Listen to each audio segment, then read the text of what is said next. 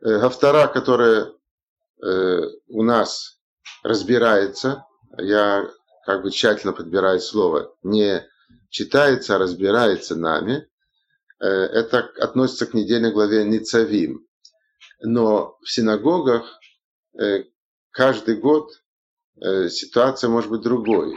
И поскольку мы записываем не только на этот год, но и на другие годы, все остается в архивах, и вы это знаете все хорошо, то нужно сказать, что эта глава, Ницавим, и следующая в Аелях, они часто читаются вместе, и в зависимости от того, дополнительно, насколько близко мы находимся к Роша Шана и к Йом-Кипуру, э, возможны изменения. Иногда глав, э, автора Ницавим может читаться так. Иногда Ваелах может читаться. То есть э, есть те или другие сбои, так сказать, привязки авторы к недельным главам этим.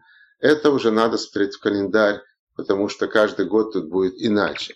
А первый цикл записи, как я уже объяснял в начале, еще раз повторю, мы просто независимо ни от чего э, разбираем автору к недельной главе когда в, а при этом в синагоге может читаться другая хафтара. И это в течение года, потому что если суббота, например, совпадает с Рош-Ходыш, с новым днем месяца, а это в течение года, может быть несколько раз, э, то тогда читается специальная автора. И мы во втором цикле постараемся именно вот эти специальные авторот разбирать.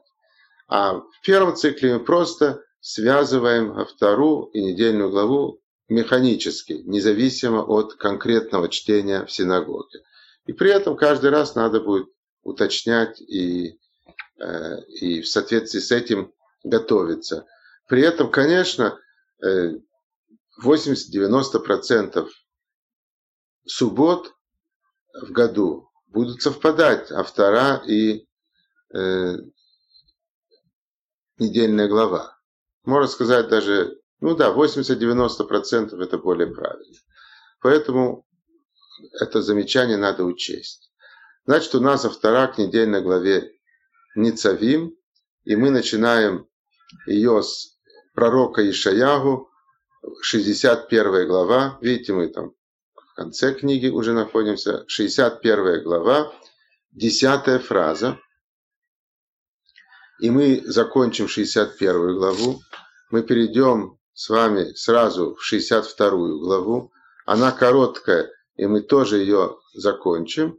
И перейдем подряд, все читается подряд, в 63 главу, которая закон... чтение авторы закончим на, 8, на 9 фразе из 63 главы. 63-9 фраза. Мы не сможем разбирать каждую фразу здесь, и каждую фразу надо разбирать, и каждое слово надо разбирать. И это вы уже, наверное, привыкли, знаете, что это наша дорога. Так мы изучаем Тору, э, который имеет значение не только общие мысли, но и каждая фраза, построение фразы, каждое слово, каждая буква. А если совсем уже вникать, то и другие э, окружающие буквы, значки, как-то никудот, огласовка, э, таамим, это значит напев.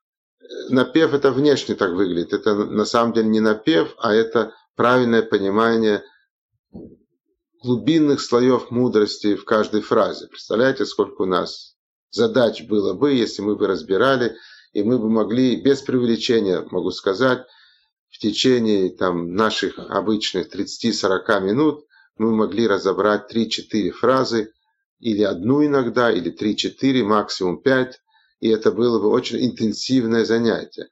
А мы с вами, как видите, тут даже вообще три главы э, нужно разобрать. Конец одной полную и начало следующей. Конечно, мы не можем уложиться в наше время. Поэтому я даже прочитать не смогу с вами все это.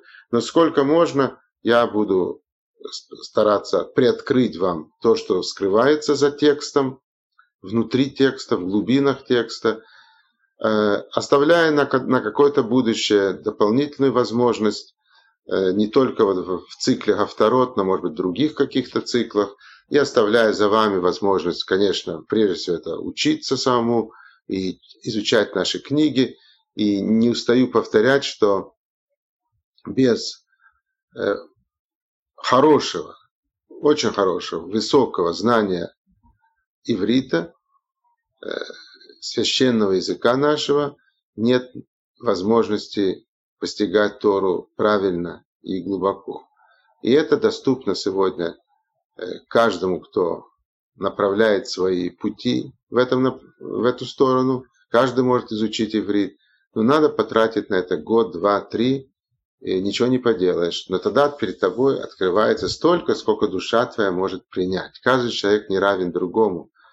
И совершенно не одинаково выглядит человек и понимает Тору, который учил 10 лет, и другой, который учил 10 лет. У них разные души, разные корни, разные возможности, разные интересы, разные потенциалы в душе. И поэтому это при одинаковом изучении все равно по-разному понимает, совершенно иногда по-разному. И количественно, и качественно. А если не одинаково, то понятно, что не равен тот, кто учит один год, не равен тому, кто учит 10 лет или 20 лет или больше. Вот такое общее совершенно замечание – а мы находимся в 61 главе, внутри ее, в 10 фразе. И, и мы начинаем. Говорит пророк э, Ишаягу от имени э, еврейского народа, скажем так. Потому что всегда в пророчествах, здесь особенно, мы говорим параллельно и одинаково. Можно всегда по-разному понимать, и все правильно. Или это еврейский народ, община Израиля, или это земля Израиля, как бы говорит, или это Иерусалим, как бы говорит, и это всегда в женском роде, все эти три элемента здесь рассматриваются, потому что в мужском роде рассматривается источник всего, источник мудрости, источник жизни, Макор Хаим называется на иврите, источник жизни – это Всевышний. Э, вот, пожалуй, теперь мы уже приступаем. Сос Асис Бахашем. Тагел навши белокай. Простой перевод. Я буду радоваться э, во Всевышнем. Это значит ощущение, что есть связь, есть близость. Я буду в этой близости радоваться. Душа моя тагель навши, душа моя э, будет ликовать, скажем так, тоже во Всевышнем.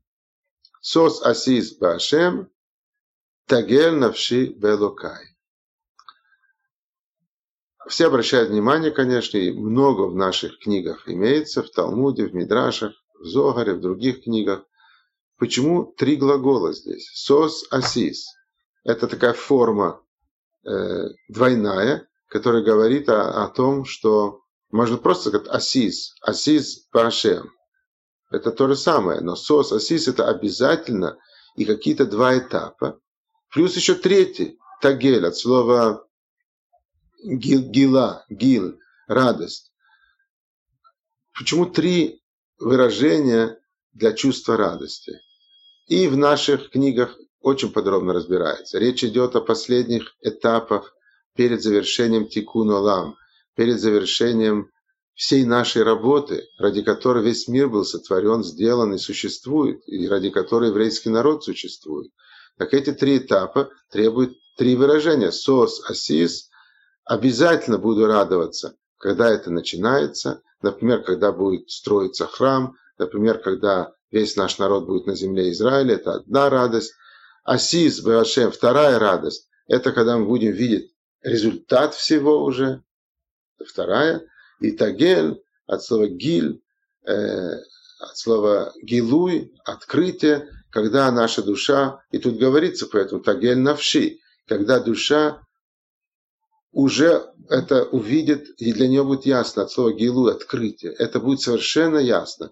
Причем не, не шама говорится, а именно навши. Нефиш это та душа, которая отвечает за контакт с миром физическим, так назовем это, если говорить, что есть окружающий мир и оболочка – это тело, тело – это всего лишь только оболочка, то следующий вот между окружающим миром оболочка, после этого это нефиш, а потом более глубокие внутренние высокие уровни души.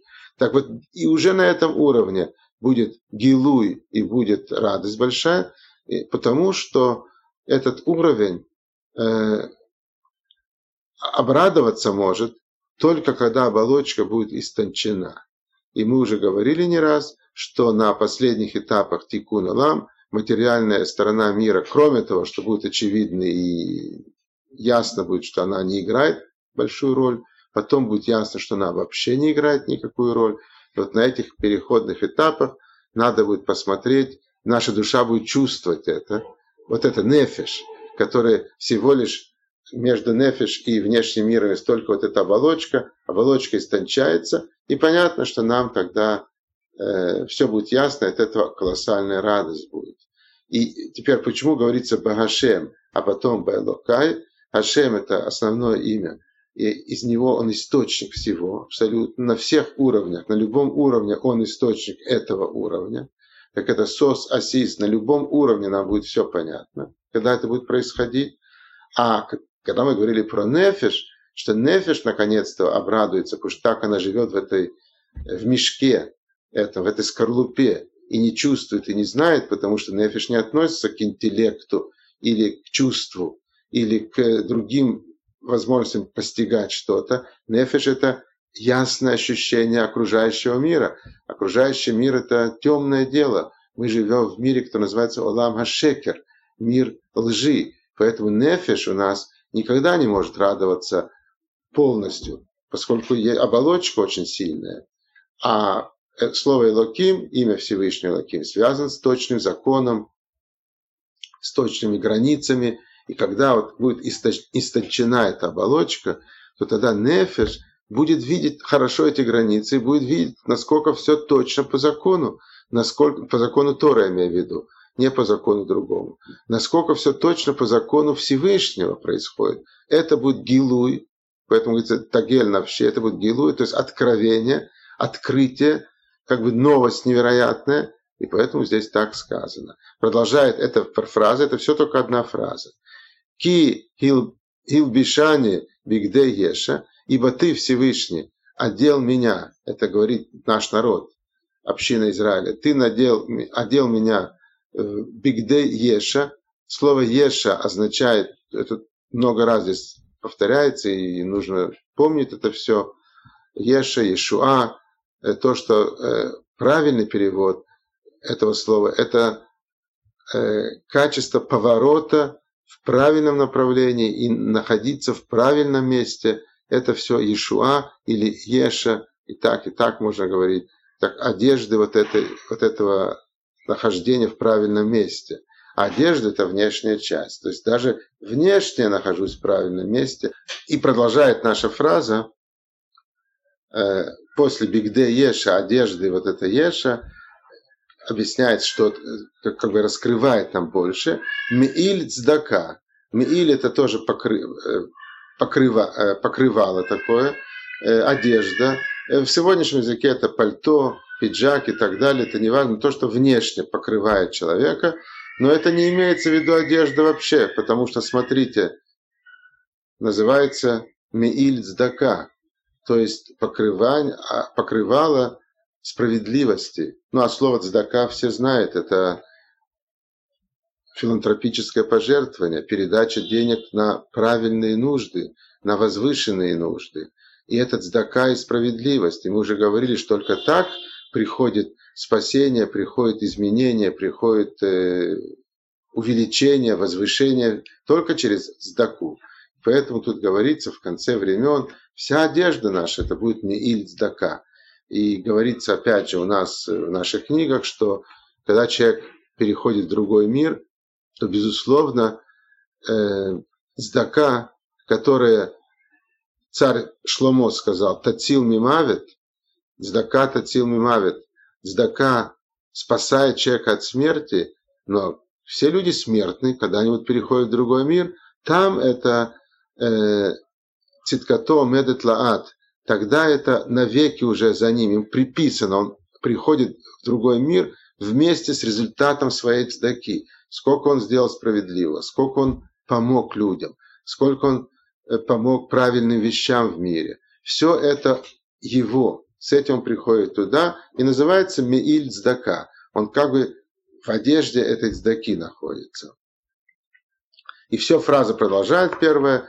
Я тен, я тани, ты меня одел в эти одежды. Кехатан и каген пр, как жених э, будет выглядеть наш народ, который и каген пр, который э, весь пр это красота гармонии. Есть слово красота, есть слово гармония, а вот красота гармония это пр.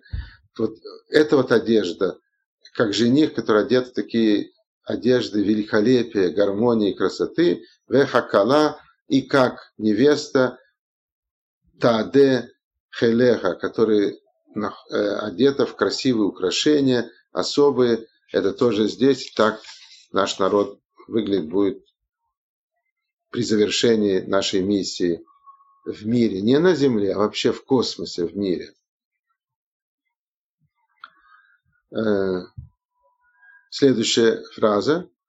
Э, Ки каарец тоци цимха, как земля э, выпускает из себя растения, в у х гана и как сад или поле зеруэга выпускает из себя э, зеруэга тацмиях, дает возможность семенам э, расцвести.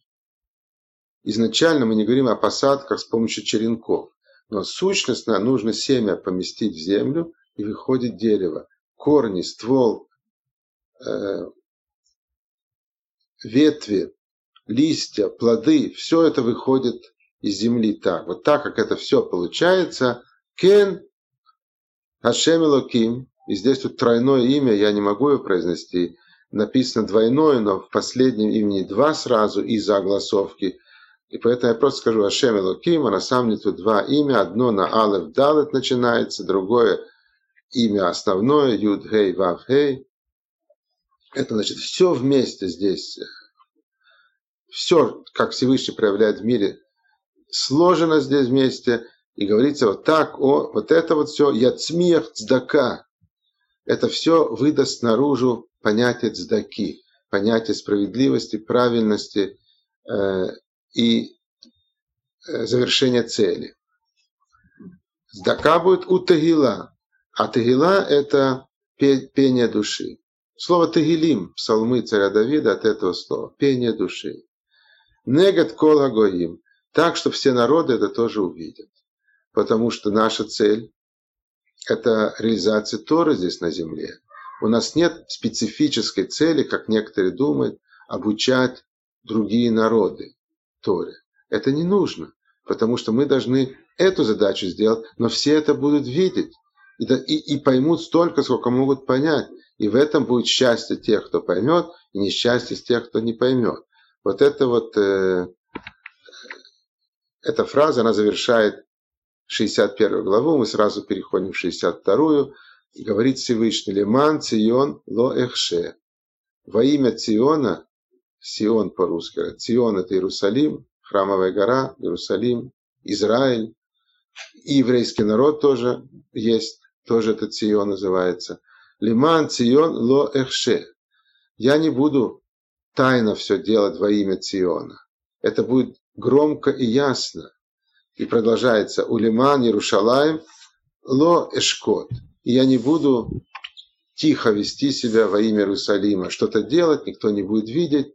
Нет, это будет ясно всем в конце. Ад яйце канога цитка, как свечение особенное, свечение как корона солнца, не горь, палящий огонь, а свечение э, выйдет цедек шела, цитка это цедек шела, справедливость или правильность ее, вы помните ее, это Иерусалим, народ Израиля, земля Израиля, выйдет как вот свечение на весь мир. Вишуата к лапид ивар. А вот это поворот в правильном направлении, быть в правильном месте, это будет как факел на весь мир.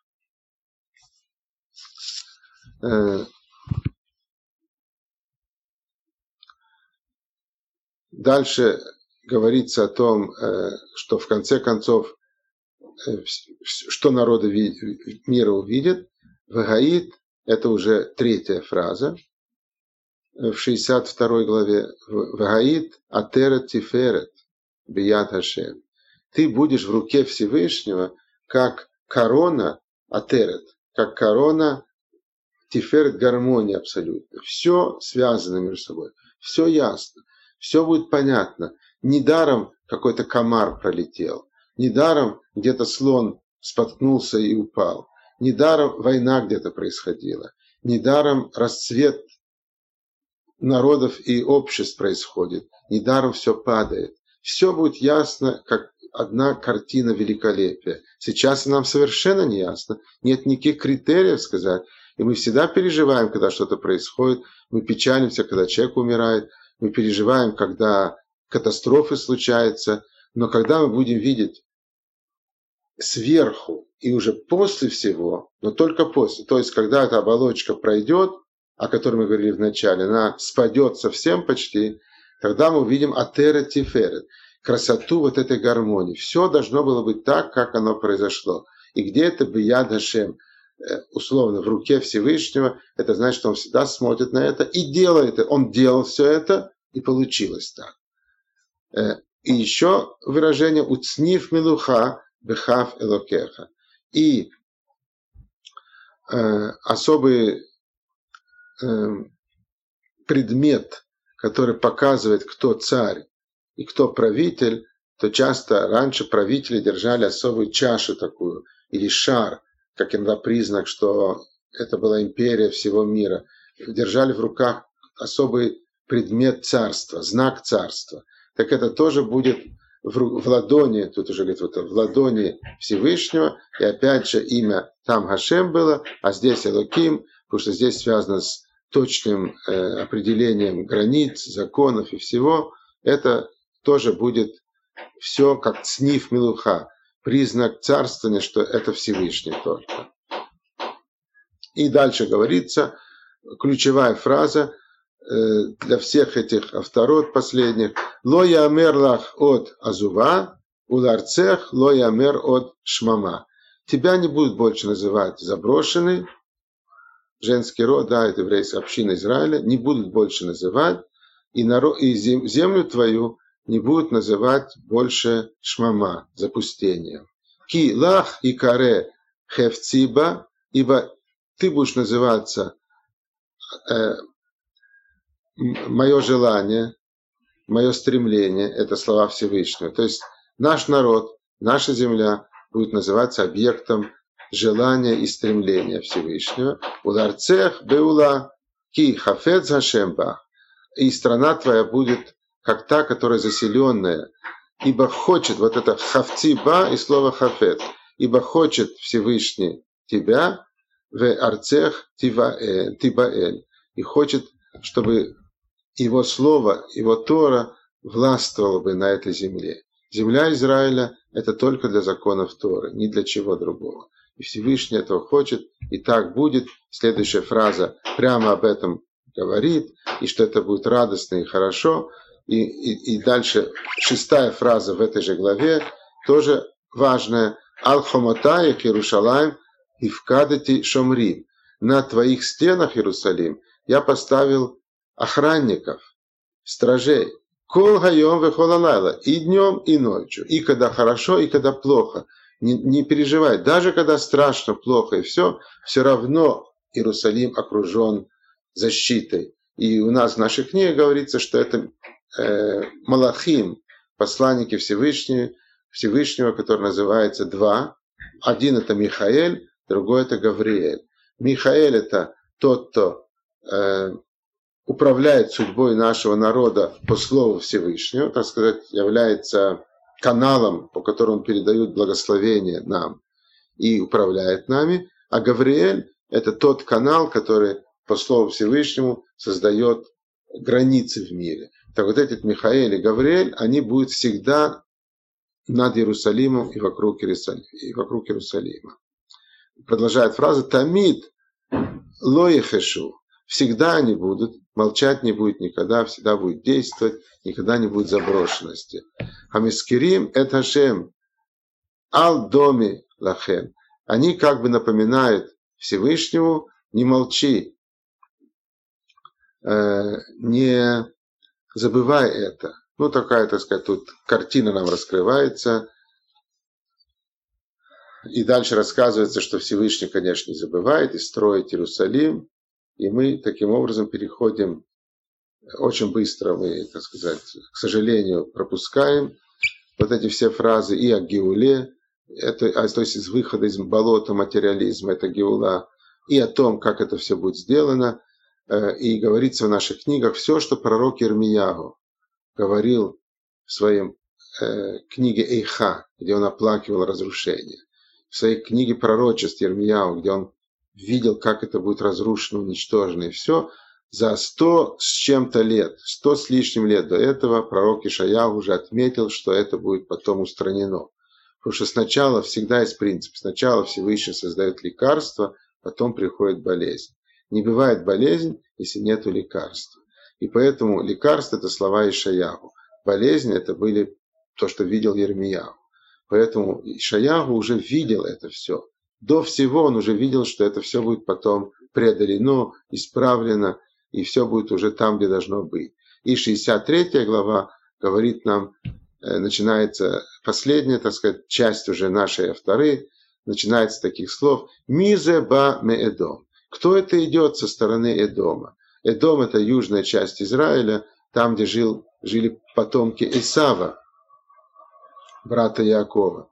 Э, в этом тут заключены много величайших смыслов, что это за потомки Эдома, что это за цари Эдома, которые перечислены э, в конце, в главе Вайшла в книге Берешит, что это за цари, что это не просто цари были на земле, но они были некими прообразами, архетипами э, высочайших духовных явлений, о которых даже здесь я совсем не могу говорить, потому что это отдельный разговор должен быть на это, но это еще высочайший из высочайших э, явлений. Посмотрите, один из моих ответов, э, там Всевышний творил миры разрушал их, там немножко об этом сказано, возможно, в ссылках других есть тоже, что это такое, что это за цари Эдома, что это за разрушение их было потом. И поэтому, когда подводится итог э, всего и тикун олам, исправления мира, то надо посмотреть, исправлено было или не исправлено то, что произошло. Поэтому начинается фраза «Миза баме Эдом». Кто это идет из Эдома? То есть, что это за результат, который вся наша еврейская история была этому посвящена, этому исправлению. Причем не просто идет из Эдома этот результат, но он, к сожалению, хамуц бегадим мибоцра, он, э, его одежды запятнаны красным. Эдом это вообще слово Адам, красный. Он на одежде э, нашего народа есть красные пятна. Потому что, во-первых, с одной стороны, нас били, уничтожали, все, как можно сохранить белые одежды, если тебя убивали. С другой стороны, Всевышний устраивает все так, что враги наши конце концов погибают и все. И поэтому пятна крови – это наша кровь, это кровь врагов, которые, безусловно, все будут уничтожены и так далее. И здесь, прямо здесь так и говорится. Всевышний говорит, они медабер бицдака, рафлевашия. На, на эти все вопросы, кто это, что это, что это за при, пятна крови, что это за проблема была, Всевышний говорит, это я говорю, это, через это я говорю, через это я проявляю себя. Бицдака, справедли... опять слово цдака, через справедливость, через доброту. Раф Леошия, величие Леоши это поворотов туда, куда нужно, у меня находится. Мир находится в управлении совершенно не случайно, и нет никакого хаоса, и нет никакого анархии. Все управляется, но зависит от того, что мы делаем. Дальше объясняется, почему одежды такие, и говорится, что когда э, мы хотели реализовать волю Творца, то мы были одиноки в мире. Э, так прямо и говорится. Нужно только учиться читать эти тексты. Мы были одиноки. Никто нам не помогал, никто нас не поддерживал. Могут сказать всегда, ну были хорошие люди отдельные, были и есть. Но так, чтобы в коллективе с нашим народом, в едином, так сказать, направлении, понимая задачи и все, мы были одиноки всегда. Все эти тысячи лет – и это ясно и понятно, и каждый, кто смотрит на историю, он знает это, это очень легко понять, что мы были совершенно одиноки. И я не говорю, что нас уничтожали и пытались уничтожать все время, вплоть до сегодняшнего дня, вплоть до буквально до сегодняшнего дня, все время против нас. Но мы были всегда одиноки в добре тоже. Потому что эти цели никто себе не ставит. Даже когда где-то среди народов какие-то хорошие мысли возникают, какие-то идеалы возникают, это всегда без Всевышнего. Это всегда без того, чтобы мир исправить. Это всегда, чтобы что-то сделать, пусть даже правильно, и это хорошо, мы должны всегда поддерживать любое правильное дело, но при этом нужно понимать, что в нашей работе мы одиноки. И здесь так это объясняется и говорится, и все, мы переходим к последним фразам нашей вторые, это восьмая и девятая. Вайомер, и сказал Всевышний, ах, ами гейман, это мой народ. Да, одинок, да, страданий, но это мой народ. Ах, ами гейман. Они, эти люди, это мой народ. Баним, Лой Шакеру, это сыновья, которые не предали меня. Этим и отличается, когда спрашивают, а почему вот Всевышний с вами? А потому что мы его не предали никогда. У нас нету ни новых заветов, у нас нет других религий, у нас нет разных людей, которые выдают себя неизвестно за кого и за что. Всегда только с Творцом, с его Торой, с его жизнью. Тут говорится «баним лой шакеру». Это говорил пророк Ишаяу в тяжелые, кстати, дни, когда уже тучи начали сгущаться, но он говорит, эти сыновья меня не предали. Вагилагем лемушия. И я поэтому, и будет все это им, э, зачтется моим сыновьям, моему народу, за Мошия, за исправление, за э, спасение, за э, преодоление. Таким образом мы можем все преодолеть. Последняя фраза нам говорит «Бехол царатам ло цар». Во всех их бедах, которые были, на самом деле это были не беды. У Малах панав вашиам. И всегда э, посланник это невероятное выражение здесь, только один раз. Э, от слова «паним» – это внутренняя сторона, скрыта от нас совершенно. То есть скрытая вообще абсолютно, абсолютно внутренняя часть э, света Всевышнего, который не достигаем, который не понимаем, который ничего. Но оттуда, говорится, у Малах панах пашиам, оттуда, из этой внутренних, совершенно внутреннего света – выходит этот канал, который называется Малах, посланник, выходит этот канал, который, Моше, э, который говорится Гошиам, который всегда их поворачивает куда надо, мир поворачивается куда надо, спасение к нашему народу всегда приходит, без всяких исключений, без всяких совершенно э, невозможностей. Все возможно у Всевышнего, и поэтому называемся вечным народом. И говорится дальше, Бхагавато Убахахемлато гугеалам, через любовь к нам и через снисхождение к нашим слабостям, у всех есть слабости, снисхождение к нашим слабостям, гугеалам, он вытаскивает Геула, помните, это вытащить из болота. Он вытаскивает нас из этого болота материализма, э, толстокожести, тупости духовной и так далее. Вытаскивает оттуда нас. Ваенатлем, ваенасэм, кол емеолам. И берет нас и поднимает нас на все дни существования мира. Всего доброго, хорошего, уже можно говорить хорошего года всем, хорошего здоровья всем, успехов и в изучении Торы, и в реализации Торы, и в помощи другим, всем правильным э, начинаниям, всем правильным направлениям, больших успехов в следующем году. Всего доброго.